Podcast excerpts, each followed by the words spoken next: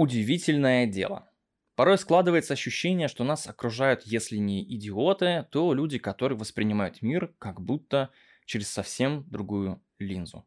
Сегодня я хочу рассказать о манге аниме, которые я недавно посмотрел и прочел, но уверен, что это видео будет интересно не только интересующимся этими жанрами, но и людям широкого кругозора вообще.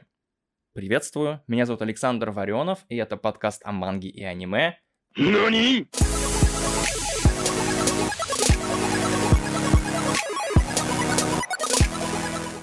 Почему я так сказал в начале подкаста? Потому что за кажущейся простотой сюжета этого произведения скрывается, если не тонкая сатира, то откровенная фашистская пропаганда. Да-да, я не шучу. Хотя термин фашизм в последнее время максимально искажен и понимается людьми категорически неправильно.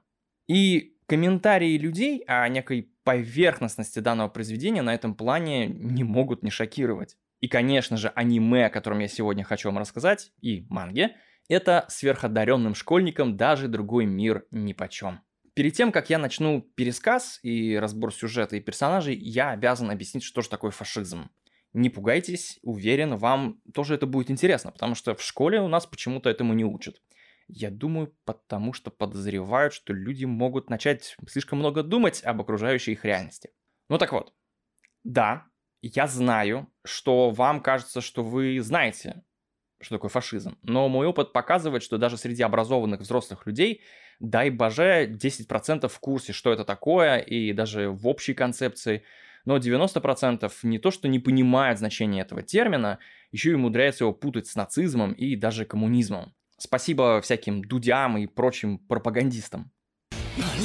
Да, придется немножко потерпеть экономической теории, иначе будет непонятна суть моих суждений. Итак, фашизм, в отличие от нацизма, это форма экономического строя.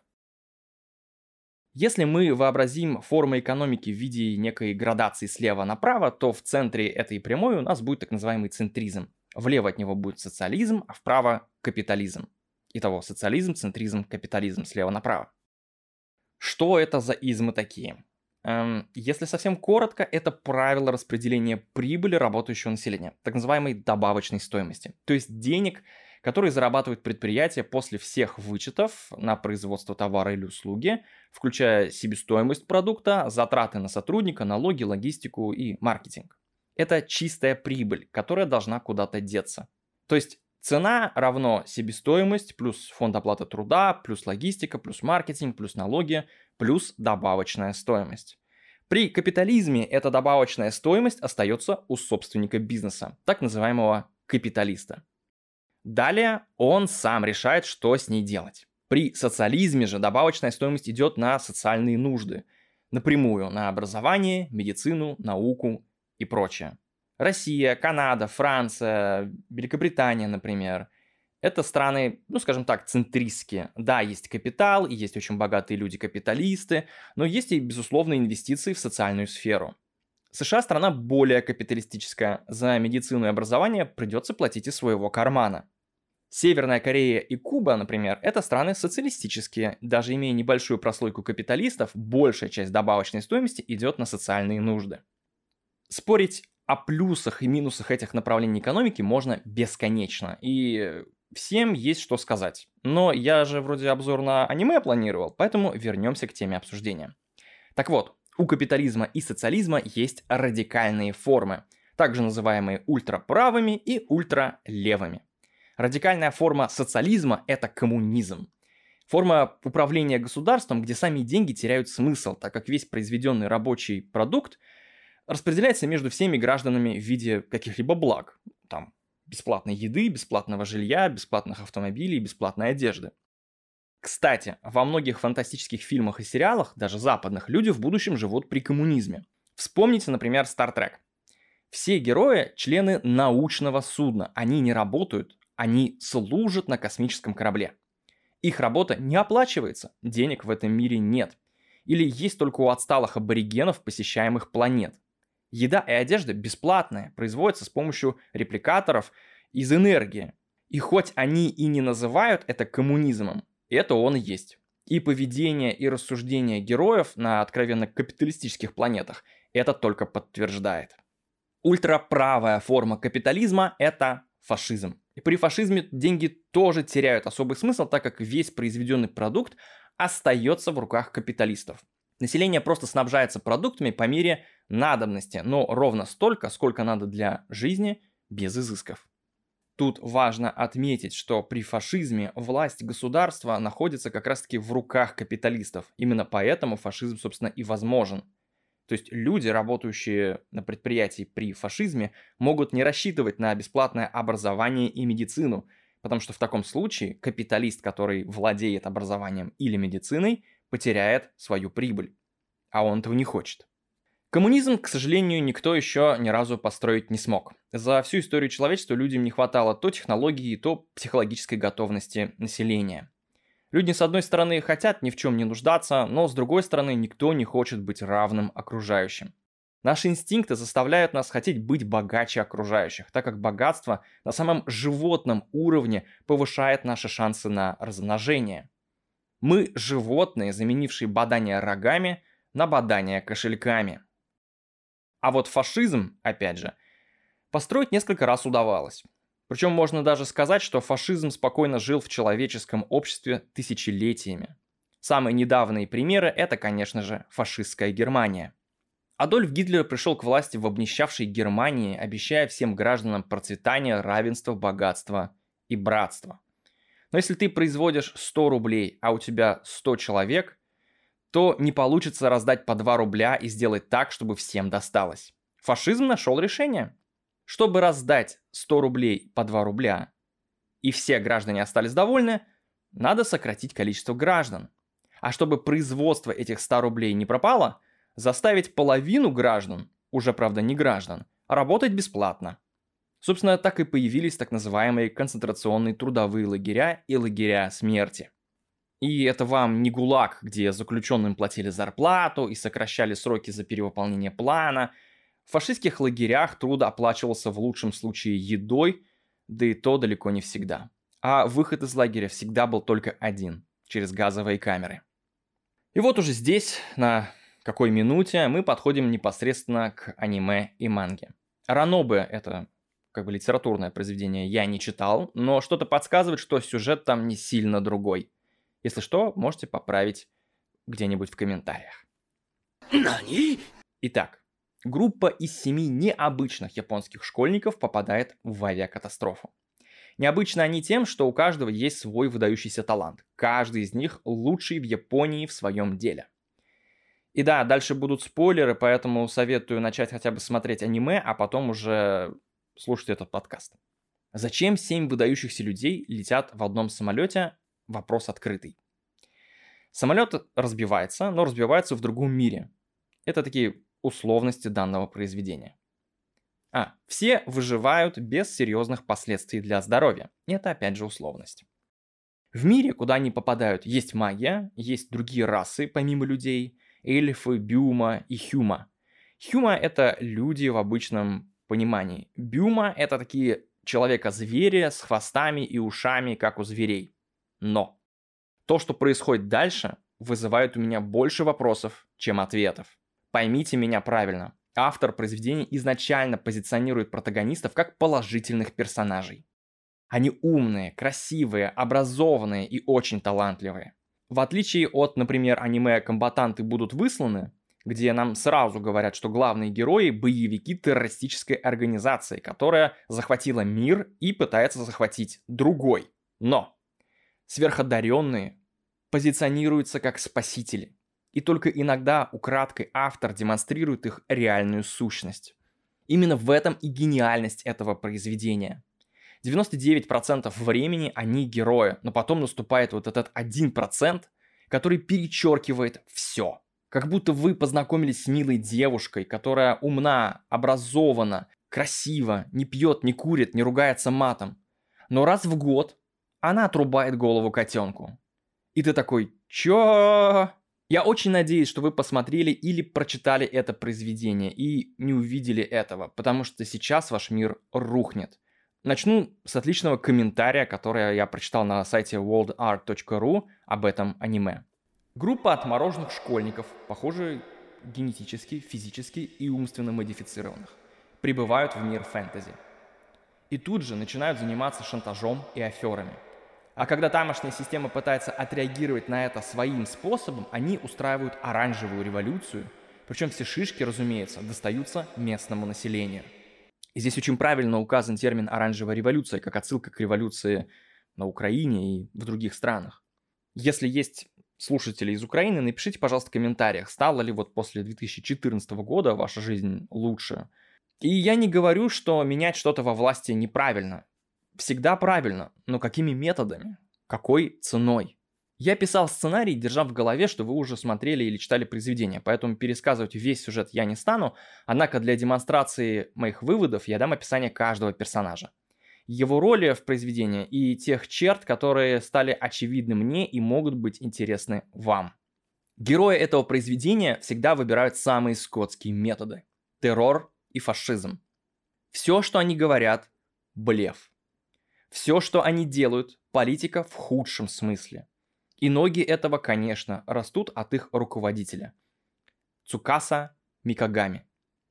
Будучи школьником, Микагами уже премьер-министр Японии, который пришел к власти путем устранения политического конкурента, своего же отца. Этот Павлик Морозов на максималках собрал на батю компромат и довел дело до казни. Отец был капиталистом и взяточником? Да. Но Микагами его не лучше, потому что, как я говорил, Микагами вообще фашист. Для него нет личных целей и личной выгоды. Он выступает только за абсолютную личную власть. И даже когда ему тычут в лицо его же лозунгами о демократии, справедливости, он не делает ничего до тех пор, пока в этом не появится гарантированная польза его авторитарному режиму. И это, кстати, говорит ему в лицо главный антагонист первого сезона, Густав э, в предсмертной агонии. И да, этот момент вырезали в аниме, но в манге он есть. Когда у Густава случается флешбэк, из которого мы узнаем, что текущий император вообще-то узурпировал власть, опять же, борясь за высокие идеалы.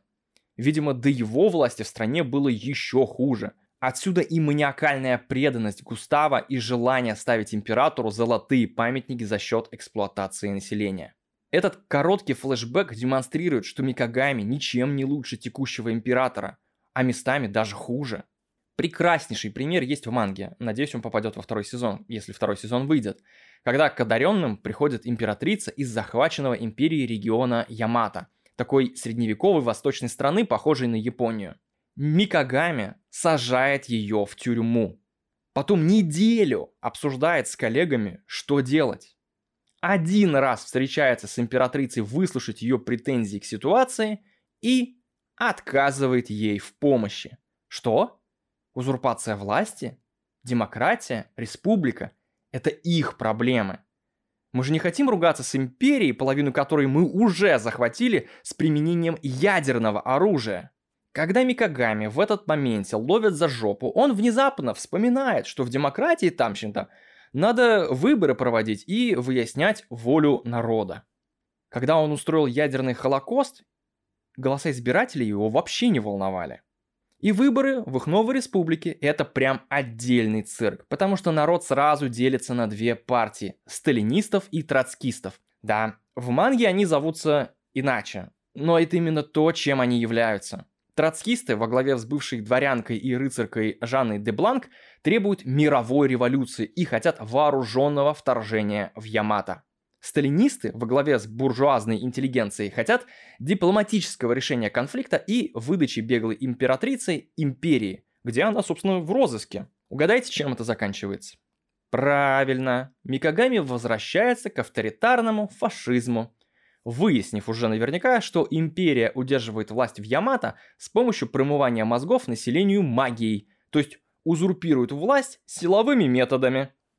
После чего происходит вооруженное вторжение – в манге, по-моему, это было совсем недавно или еще не было, но так и будет. Демократия, в жопу ее себе засуньте вашу демократию.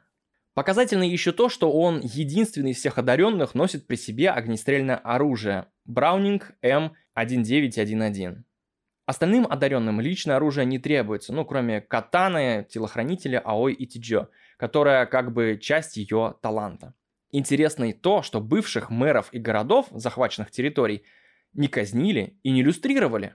Они после госпереворота остались на своих позициях и даже получили управление новыми оружейными предприятиями. Это, кстати, очень яркая черта фашизма. Не отбирать имущество у эксплуататоров, а экспроприировать его в пользу государства и наделить новыми ресурсами, дав тем самым скачок в развитии промышленности, в том числе в пользу нового правящего строя и класса. Также и было в Германии 30-х годов. Есть и другой персонаж, Кейн Кадзаки. Она как бы медик группы одаренных. Откровенная фашистка. Надо изменить мнение человека? Трепанация черепа в помощь. Надо изготовить лекарства? Изготовлю много. Но не буду налаживать промышленное производство и не буду объяснять местным технологию процесса. А то еще начнут без нее изготавливать.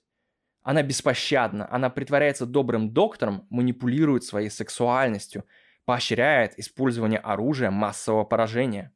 Максимально двуличная особа, которая несколько раз демонстрирует свое отношение к ситуации и окружающим, видя в людях набор механизмов, а не живых существ. Она поддерживает политику Микагами, потому что, как и для Микагами, Канзаки воспринимает окружающих не как субъекты, а как объекты.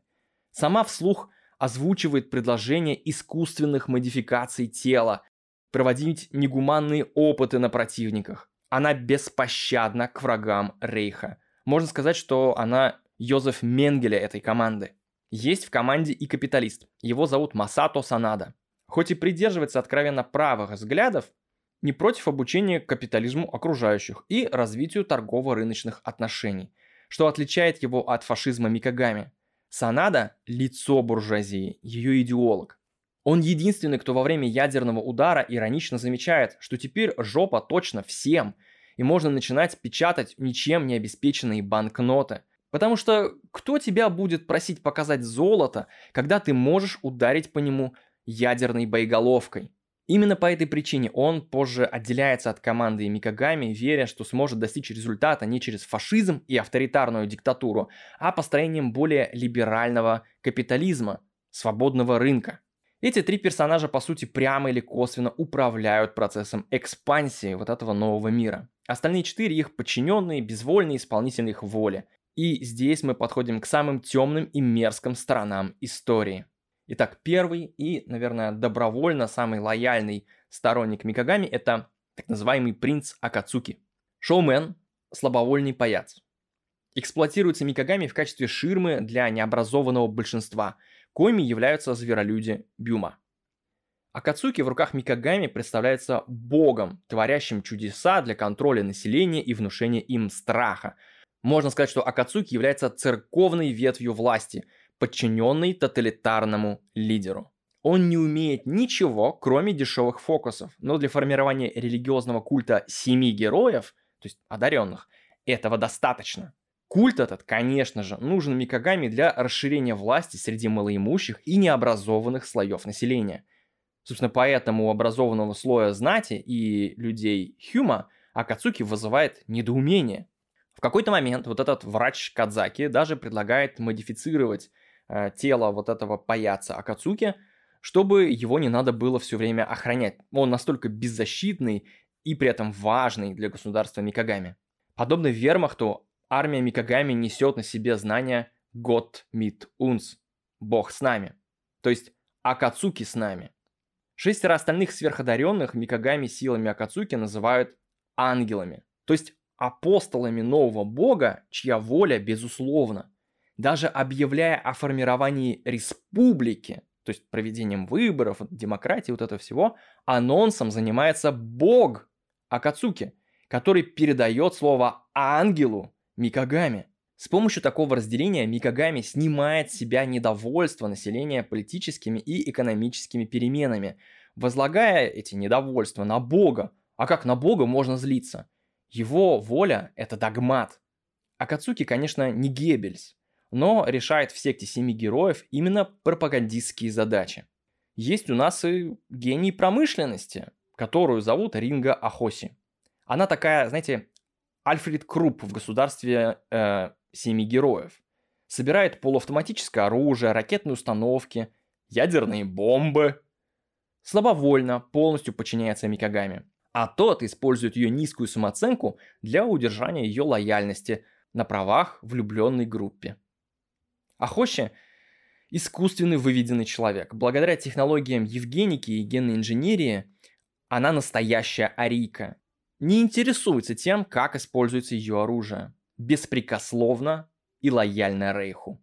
Как только она начинает сомневаться, стоит ли в средневековье использовать ядерное оружие, довольствуется отмазками Микагами про детские штабики и тупых взрослых, ломающих этих штабики, с которыми не надо разговаривать, а строить штабики и ломать уже взрослых. В это вы можете убедиться в 11 серии на 16 минуте. Она строит заводы по массовому производству оружия и пороха, однако не занимается образованием населения. А чего воспроизвести или скопировать ее технологии просто невозможно. Ну а зачем черни воспроизводимые технологии? Есть у нас и разведчик-ассасин, и телохранитель Микагами, который зовут Шинобы Сорутоби. Она безжалостна к врагам Рейха, готова на все ради сбора информации, выступает наводчиком при воздушных атаках, прикрывается кодексом журналистики, но журналистом, конечно же, не является. Ярая лоялистка. Будучи журналистом, а значит человеком без моральных качеств, даже когда вскрывает Потемкинскую деревню, где детей порят до смерти за грязный рукав, не вступает в конфликт без приказа фюрера Микагами. Узнав о первом готовящемся ядерном ударе, она не поясняет Жанне де Бланк, союзнице на тот момент, что это такое оружие, созданное без магии людьми, и, придерживаясь партийной легенды о неком божественном возмездии бога Акацуки – божьим громом которого является ядерная боеголовка. Использованная, кстати, зря. Ведь Густава, пособника императора и основную мишень, она так и не убила. А вот сколько невинных пострадало сразу и пострадает в будущем, умалчивается. Учитывая, что от удара от каменной крепости осталась только горящая воронка, боеголовка была мощнее, что ударила по Хиросиме, ведь в Хиросиме каменное здание в центре стоит до сих пор, и никакой воронки нет. Есть у нас и ассасин прям прямого назначения Аой Итидзё. Беспощадно к врагам Рейха Микагами. Убивает максимально жестоко. Жертв не считает. Палач наглядных казней в руках Микагами. Отрубила руки Густаву при его попытке обороны от вооруженного вторжения секты семи героев Микагами. Фаталистка, идеалистка прикрывается самурайским кодексом чести, которым оправдывает массовые убийства, в том числе и невинных людей. Поддерживает вторжение в Ямато, так как нуждается в их оружейных технологиях мечестроения. Есть у нас, конечно же, и коллаборационисты. Например, эльфийка с магическими способностями Ли Рул, марионетка Микагами. Опять же, на почве полового влечения используется в качестве публичного представителя секты, в качестве чудотворца, выполняет черную работу, связанную с магией. В политических решениях участие не принимает. Пешка, верящая идеям секты и ее фюрера Микагами. Есть и другая коллаборационистка уже из военной отрасли, Жанна де Бланк. Она офицер лазурной бригады. Ярая троцкистка, верит в мировую революцию военным путем. Социалистка и, извините, но туповатая вояка.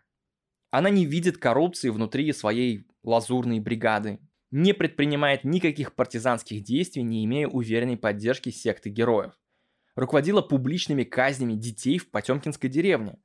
А после революции быстро перешла на сторону секты героев, начала активную политическую деятельность после атомной бомбардировки Лазурной бригады и Густава. Настоящая коллаборационистка без принципов, амбиций и политической воли. Вся эта история, конечно же, приправлена забористой пропагандой некой демократии против всего плохого и за все хорошее. Но, как вы уже могли догадаться, уши фашизма и тоталитаризма торчат «будь здоров». Завоевав половину страны и готовясь к вторжению в восточную провинцию Ямато, Микагами на серьезных щах рассуждает. А стоит ли продолжать конфликтовать с империей, так как узнает, что у империи есть магические ресурсы, вернуть эту семейку обратно на землю?